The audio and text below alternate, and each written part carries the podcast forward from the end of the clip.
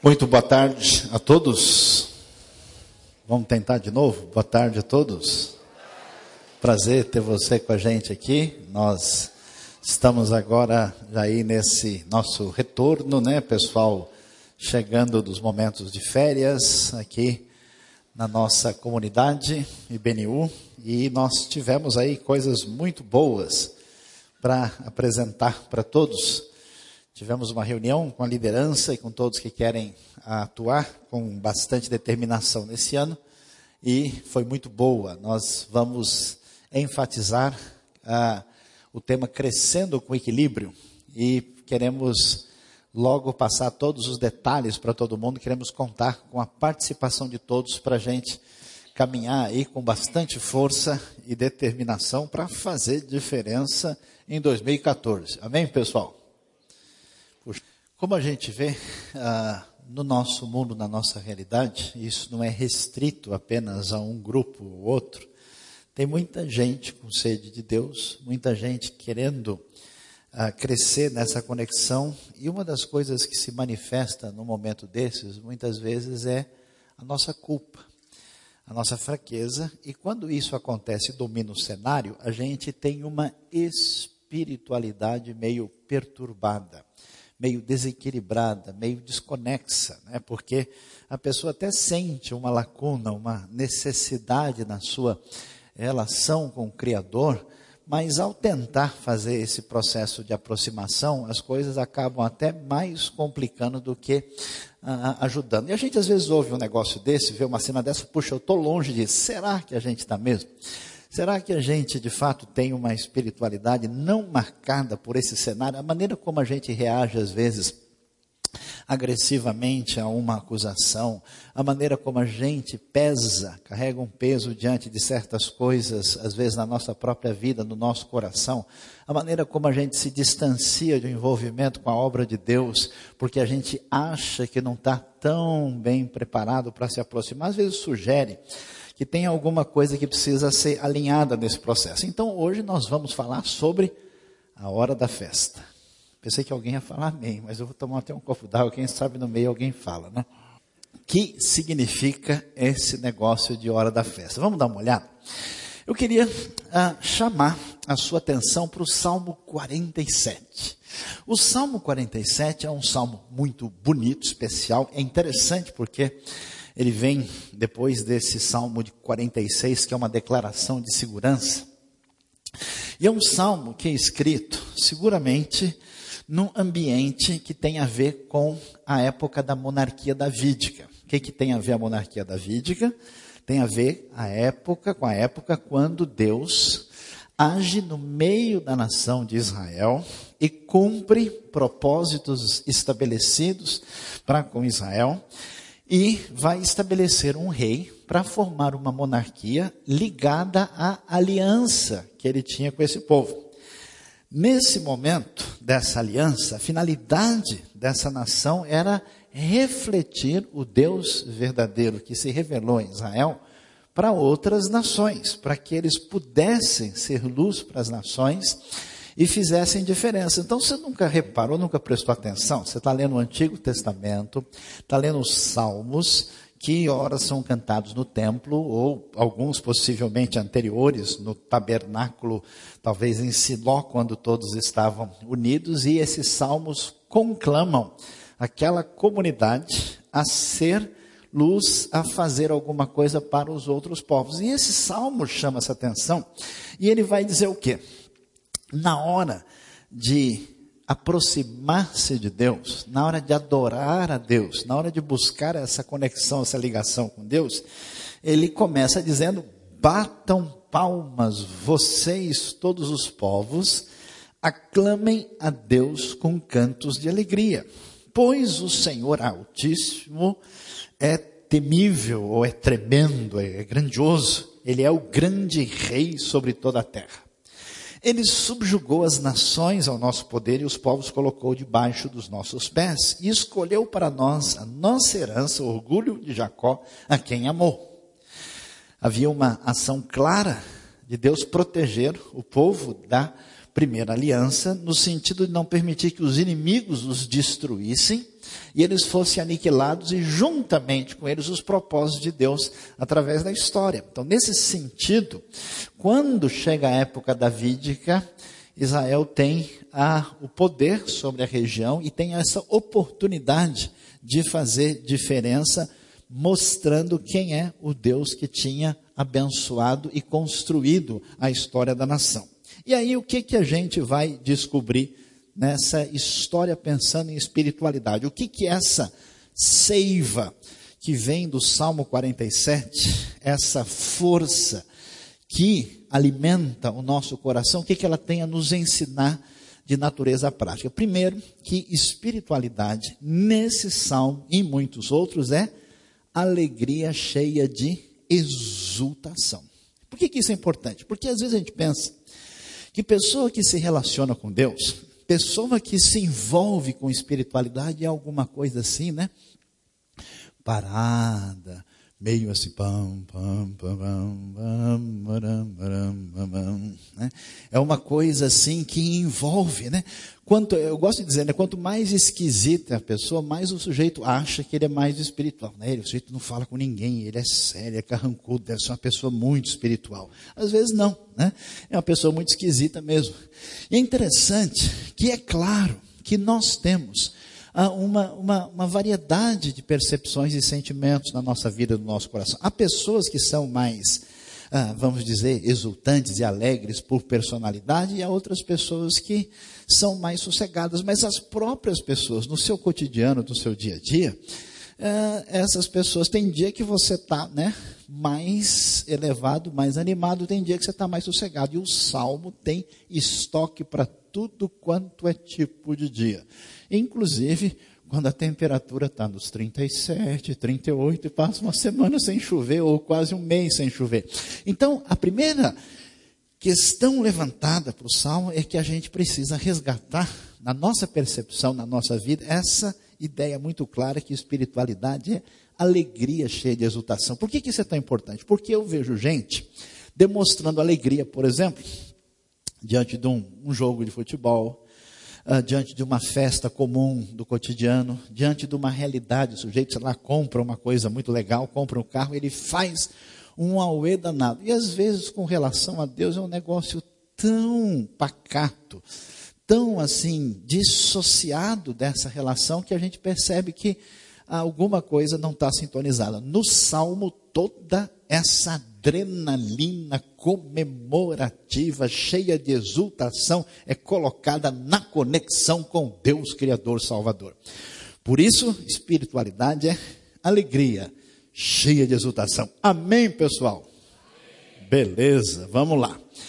Que mais? Por que que essa alegria é tão especial? Essa alegria é teologia.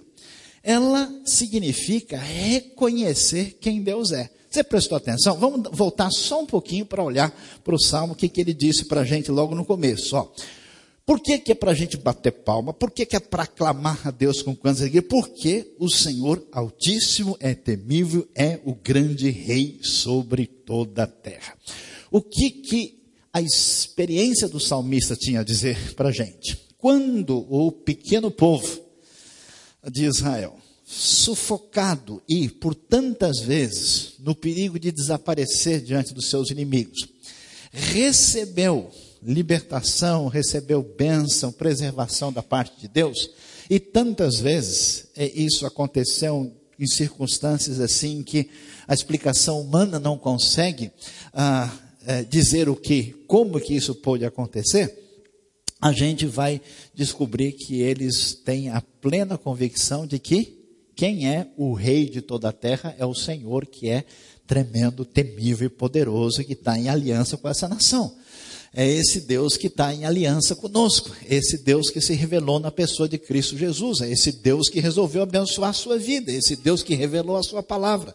Então, quando a gente conhece a Deus e sabe quem Deus é, como é que ele age, a gente fica com vontade de dar uns pulos de alegria de vez em quando. Amém, pessoal? Que beleza. A gente sai na rua chamando urubu de meu louro. Que beleza, que felicidade. Porque essa celebração, essa felicidade é quando a gente descobre quem Deus é. Olha que coisa interessante. Está vendo essa ilustração aí do lado? Os estudiosos da arqueologia foram pesquisar o passado e eles descobriram muita coisa ligada aos instrumentos musicais usados no tempo do Antigo Testamento. Olha só o que eles acharam: uma mulher tocando ali. Ela não está lavando o prato, enxugando, não, viu? Só para você olhar direito, né? Ela está, né? Aí numa sintonia bem brasileira, né? Tocando os tamboris, como você vê lá em Êxodo capítulo 15. Então, essa espiritualidade é uma espiritualidade efusiva, é uma espiritualidade comemorativa. E eu queria que você pensasse nisso. Você tem que sintonizar todas as cordas do seu coração com Deus. Tem hora que é o momento daquela meditação, tem hora que é aquele momento mais profundo, tem hora que é hora de ficar sozinho e de fazer uma oração no fundo da alma. Tem hora é que é hora é, da gente é, aprofundar o nosso pensamento, a nossa reflexão no entendimento da palavra de Deus, isso é espiritualidade. Tem hora que a gente entra em sintonia orando e tem hora que é hora da festa e da alegria. Vamos fazer uma pergunta direta. Faz quanto tempo que você não faz uma festa com Deus ou dedicada a Deus? Faz quanto tempo em que a sua alegria não sobe, não borbulha assim, fervendo e não sobe assim você, oh Deus, que bom, louvado seja o teu nome. Oh Deus, valeu, né? Você dá aqueles encontros, aquela comemoração. É festa pelo que Deus fez. Aqui o salmo vai dizer: olha, ele derrotou os inimigos, ele nos deu a preservação da nossa vida. Às vezes eu não entendo como é que isso acontece com a gente. A nossa sociedade é uma sociedade que é, pratica e tem praticado a repressão da morte. Os antigos, de duas gerações atrás, eles tinham o costume de ver falecer em casa o seu avô e até mesmo os seus pais. Hoje não. Hoje, se alguém está mais ou menos ruim, a gente afasta rapidinho. Então dá a impressão que a nossa finitude nunca está presente, nunca bate a porta. Então a gente cresce, se desenvolve numa sociedade marcada por tanta uh, superficialidade, com tantas luzes e cores que nos fazem quase que viver numa espécie de universo marcado por um espetáculo de ilusão. E a gente perde a percepção da vida e da realidade. Mas quando o pessoal estava com o inimigo batendo na porta, quando o pessoal estava pensando, meu, se os caras pularem o um muro, acabou minha vida, acabou minha família, eu não sei mais o que vai acontecer comigo. Quando a gente passa por uma experiência dessa, né, eu conheço gente aí que de vez em quando o avião dele começou a descer mais rápido, ele ficou tão maravilhosamente crente no Senhor, a maravilha, né? Ou a pessoa passou por uma situação de dificuldades, ou passou por um assalto, ou passou por uma situação de instabilidade, você vê que a gente reposiciona vários eixos, né, dá aquele reboot geral e depois entra os arquivos de novo. Dessa vez, vários deles estão funcionando mais no lugar. Então é muito impressionante ver essa grande festa pelo que Deus fez, ele derrotou os inimigos. E mais do que isso, por que, que a festa é tão grande? Porque se a gente pensar quem Deus é, você já deu uma parada? Às vezes eu olho uma coisinha só que Deus fez. Às vezes você vê uma simples flor, você vê um pequeno animalzinho, e você vê os detalhes, o projeto divino. Eu fico imaginando, como pode ser o Deus que inventou isso, que criou esse negócio, que criou esse sistema em que as coisas projetadas se desenvolvem de tal maneira, não só que isso é assim, mas eu posso entender isso, eu posso admirar isso. É impressionante. Imagina que ser é esse que criou esse universo no seu macrocosmo e no seu microcosmo. Como é que pode ser isso? E o que, que é a nação de Israel reconhece? Que um dia essa pequena nação, Deuteronômio 7 vai dizer que eles não eram grande coisa comparado com os outros em volta.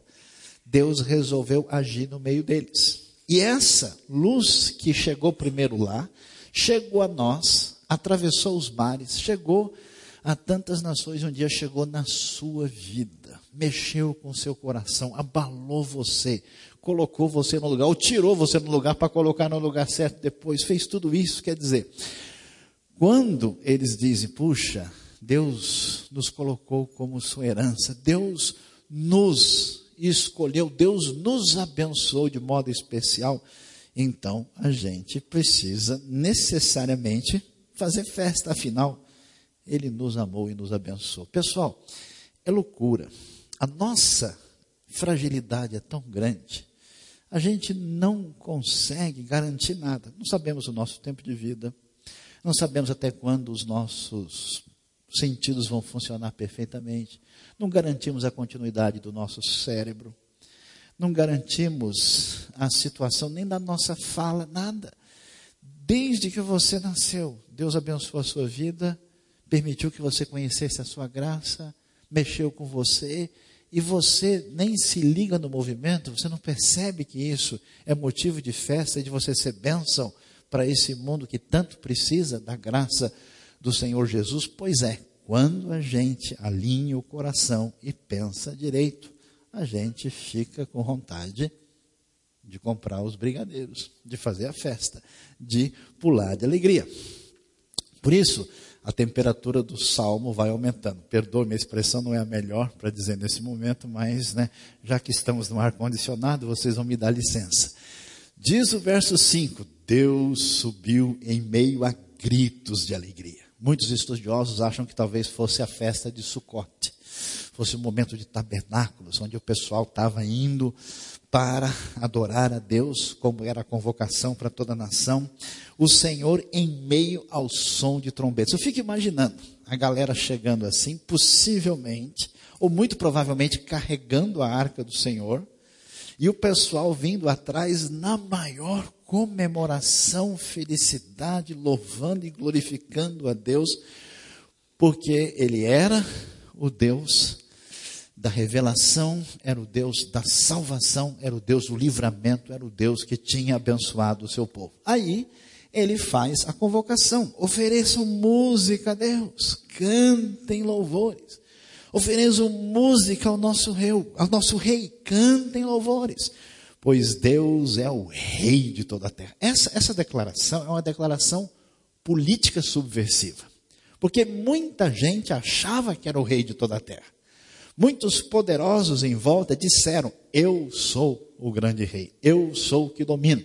E quando Deus diz isso, ele diz: Eu sou o rei. Ele mostra que ele domina e como ele é bom, ele é justo, ele é poderoso, ele traz redenção, vida, salvação, há esperança nesse mundo a sintonia com isso. Por isso, a gente vai cantar com louvores, com harmonia e arte. Por isso, entender o que diz o Salmo 47, entrar em sintonia com esse Deus é exaltação incontida. Se você deixar ferver, né, o salmo no seu coração, porque o problema da gente é que a gente lê a Bíblia rápida.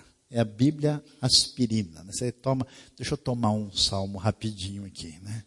Apenas 12, eh, 12 versículos gotículas aqui, e aí eu fico tranquilo. Mas se você beber e deixar o salmo mexer com o seu coração, você vai perceber o que é essa exaltação incontida, é festa total. E o que, que provoca na gente? Provoca isso que o Salmo diz. Que, aliás, a gente precisa prestar atenção e saber o que está acontecendo. Que tipo de espiritualidade a gente tem herdado? Que um bom cristão é uma pessoa que não faz um monte de coisa. Quem que é um bom seguidor de Jesus? É um cara que não bebe, não fuma. Né? Alguns brincam que o jogador do time é ruim, todo mundo virou crente. Ninguém fuma, ninguém bebe, ninguém joga. Ou seja, o cara não faz nada. A pessoa não faz um monte de coisa, é uma espiritualidade da inércia. Mas a ideia da Bíblia nunca foi dizer que alguém que está alinhado com o rei do universo é uma pessoa que deixa de fazer um monte de loucura que qualquer pessoa inteligente não faria. Não! É alguém sintonizado em Deus que faz diferença. Por isso, quando Deus toca a vida da gente, ela vira arte, ela vira poesia, ela vira criação. Não é possível você sentir o toque de Deus na sua vida é, e você simplesmente ficar apenas pensando em mera atitude de comportamento imediato. É muito mais do que isso, é muito além disso. Por isso, o salmista vai dizer: pessoal, não dá para a gente ficar parado. Vamos oferecer uma música, Deus, vamos louvar, vamos adorar, vamos fazer. Você viu? Vai ouvir de novo? Vamos lá? Cantem louvores com harmonia e arte. Por isso, o toque de Deus, espiritualidade sadia, é criação, é arte. Quando a gente está. Lembra quando você era criança? Dava aquela vontade de desenhar? Amém, irmãos? Quem sentiu um, um, um calor aqui em torno do dedo, né? E aí você está fazendo aquele desenho, aí você tem vontade de fazer um desenho bem legal, e se sai errado, dá uma frustração, né? Você ia tentar fazer de novo. E quanta. Eu nunca vi criança que tinha um sonho de fazer aquele desenho e quando dava errado não ficava chorando. Então, quer dizer, esse sentimento que a gente tem vontade de fazer um negócio que Deus vai gostar, que Deus vai achar bonito é um sentimento libertador forte quando a gente tem essa disposição. Então, por isso, eu queria que você pensasse nessa semana. Aliás, nós vamos mandar uh, um texto, vamos colocar à disposição. Vou ver com a nossa assessoria se a gente vai mandar por e-mail, se der, ou então para você ouvir, vai estar disponível. Uh, no site da IBNU, ibnu.com.br, um texto para você mastigar nessa semana, um pouquinho mais sintonizado no Salmo 47, porque o Ministério da Saúde Espiritual adverte, ele pode fazer bem ao seu coração. Diz o verso 8: Deus reina sobre as nações, Deus está sentado em seu santo trono. Os soberanos das nações se juntam ao povo do Deus de Abraão, pois os governantes da terra pertencem a Deus, ele é soberanamente exaltado. O que, que acontece aqui? Eu acho espetacular, porque você está no livro dos Salmos. Você está lá no tempo da monarquia davídica. O que, que você imaginaria? O que, que você faria se você fosse o rei da cocada preta? Se de repente o poder tivesse na sua mão? Se a coisa caísse no seu poder, como é que você reagiria? Como é que você reagiria com as pessoas que prejudicaram você na vida? As pessoas que complicaram ah, o seu coração tantas vezes. As pessoas que explicitamente prejudicaram você diretamente, o que a gente faria? Interessante.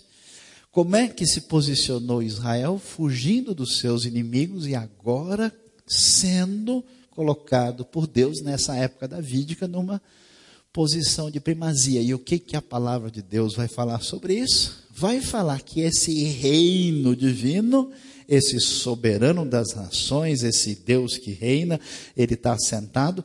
O que, que acontece? O soberano das nações, vou acabar com todos eles? Não, existe uma ideia de redenção. Eles vão se juntar ao povo do Deus de Abraão. Por quê? Afinal de contas, os governantes da terra pertencem a Deus. O que, que é isso? Aquilo que você vai ver culminando no Novo Testamento. É aquela ideia de que o rei que vem como Messias para o seu povo é o rei das nações. E, portanto, a bênção de Deus que começou na nação de Israel, agora vai para todo mundo, porque o reino pertence ao Senhor e ele reinará para sempre. É uma antecipação do reino da vitória divina. Não sei se alguém já teve a sensação, eu ultimamente eu posso falar isso, ano passado não dava para falar, de assistir um jogo em que seu time jogou muito bem e ganhou, e você quer ver o videotape, quer ver o jogo de novo, né? Você sabe que foi assim, né? Eu ia perguntar amém, mas não vou fazer isso porque a, a fé nos indica outra direção, né? Uh, seu time ganhou, você quer ver de novo só para ver como que foi, você antecipa a vitória que é certa. A coisa aqui é essa: o reino é do Senhor. A vitória pertence a Deus. Ele será então vitorioso e a antecipação do reino, a vitória divina. Então, se você sintoniza isso, se você sabe disso, só há o que comemorar. Pessoal, a gente não faz ideia. Eu não sei, existe hoje, eu tenho a impressão que isso é o jeito que as pessoas bebem desse dessa ideologia catastrofista que está presente hoje em toda a mídia por razões variadas. Mas tanta coisa impressionante que Deus está fazendo nesse mundo. Nos últimos 50, 100 anos, a ação do poder de Deus em tantos lugares da terra foi tão impressionante e não há explicação humana para isso. É simplesmente de tirar o fôlego da gente. Por quê? Ele é o Senhor que vai agindo em todas as nações, o Deus que começou a agir na vida de Abraão. E o que, que acontece? Esse ter espiritualidade, essa sintonia com Deus, portanto, é não se conter. O salmista não consegue segurar a onda. A coisa toma conta do coração dele e vai expandindo. Então a coisa começa comigo, atinge o irmão e alcança o mundo. Você vê que a ideia do salmista surge da experiência que ele tem com Deus. Só que a coisa fica tão forte, mexe tanto com ele, que ele vai na direção de dizer como é que esse poder de Deus, que essa ação divina vai, é, ele se dirige à comunidade, ele se dirige aos outros, ele se dirige às outras nações e fala: pessoal, vocês não podem deixar de bater palmas e de aclamar o Deus verdadeiro. E nós vamos ver que isso é uma espécie de padrão que atravessa a Bíblia. Nós vamos olhar de novo no Israel antigo. Será que é só o Salmo 47? Será que é um texto ou outro? Você vai ver isso o tempo todo. Olha o Salmo 100, né? Há uma tradução, a tradução inglesa tradicional, ela começa dizendo Make a joyful noise to the Lord. Quer dizer, façam um barulho cheio de alegria ao Senhor. A tradução tradicional dessa nossa é celebrai com júbilo, quer dizer, aclamem o Senhor todos os habitantes da terra. Prestem culto ou sirvam ao Senhor com alegria. Entrem na sua presença com cânticos alegres. Quando a gente vai um pouquinho adiante, está acostumado a ver uma ideia de Jesus, né? Que é mais construída na história do que a realidade que diz as páginas do Evangelho. Você imagina como é que Jesus era?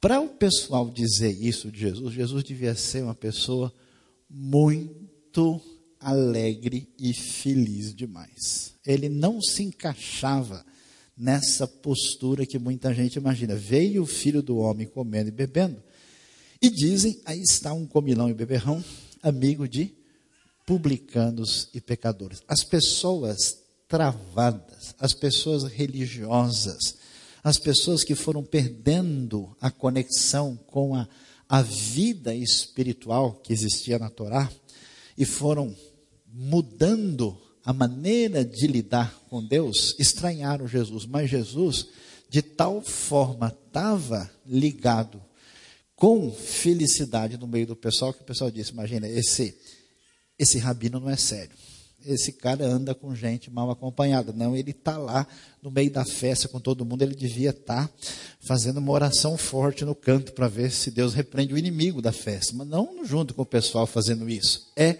interessante a maneira como Jesus é visto. Igreja primitiva. Os primeiros discípulos de Jesus reunidos, como é que era?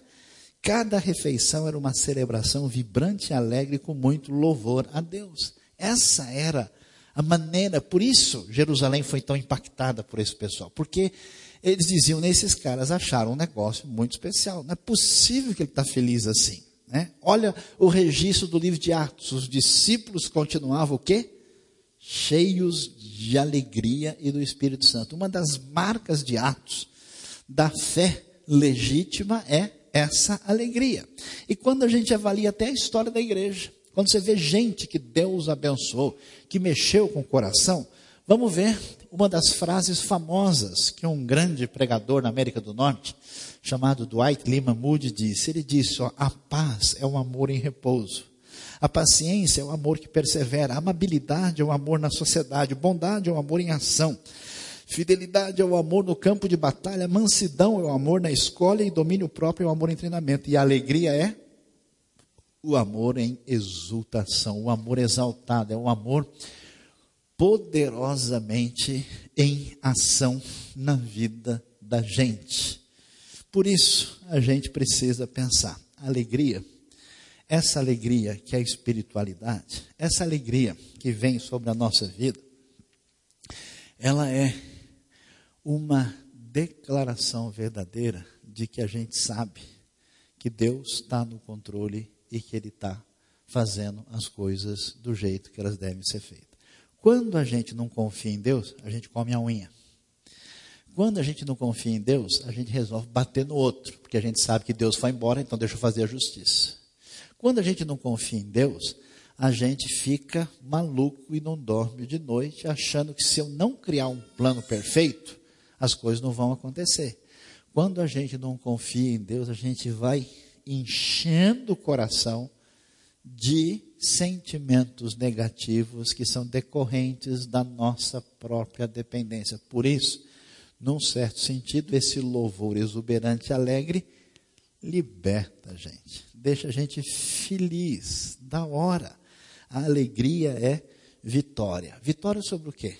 Quando você fica tenso e desconecta com Deus e fica dando curto-circuito em si mesmo, não se conecte, você vai levar choque.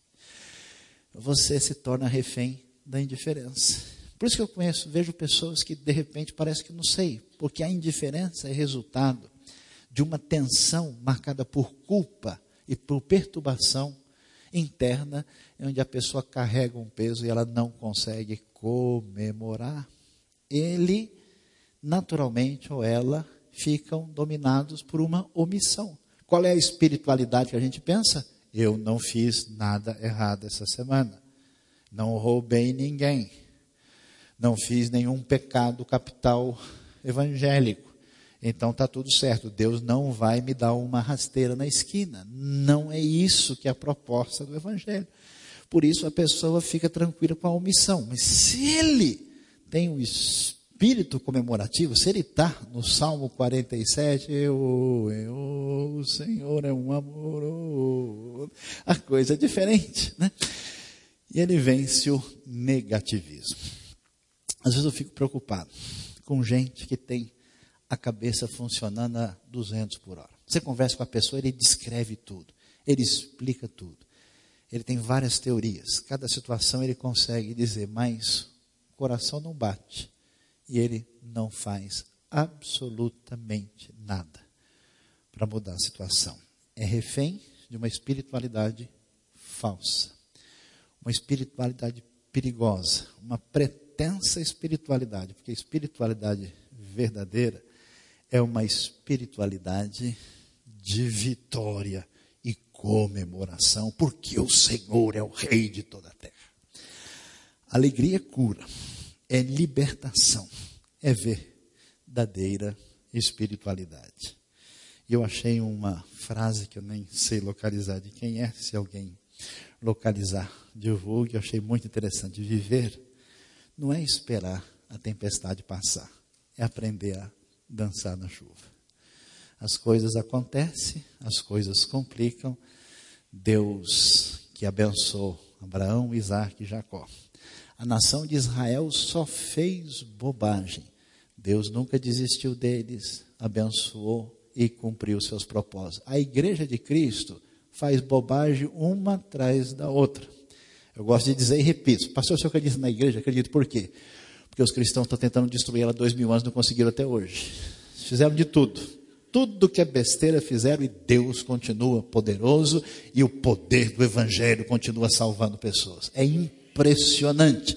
Portanto, eu espero que você dance bastante na chuva e que com isso, quem sabe, a chuva chegue para a gente também e a gente possa dançar no coração e quem sabe literalmente. Deus abençoe o nosso coração. Vamos aclamar Deus com uma salva de palmas. Louvado seja Deus. Graças a Deus por aquilo que Ele é. Louvado seja o Senhor. Amém.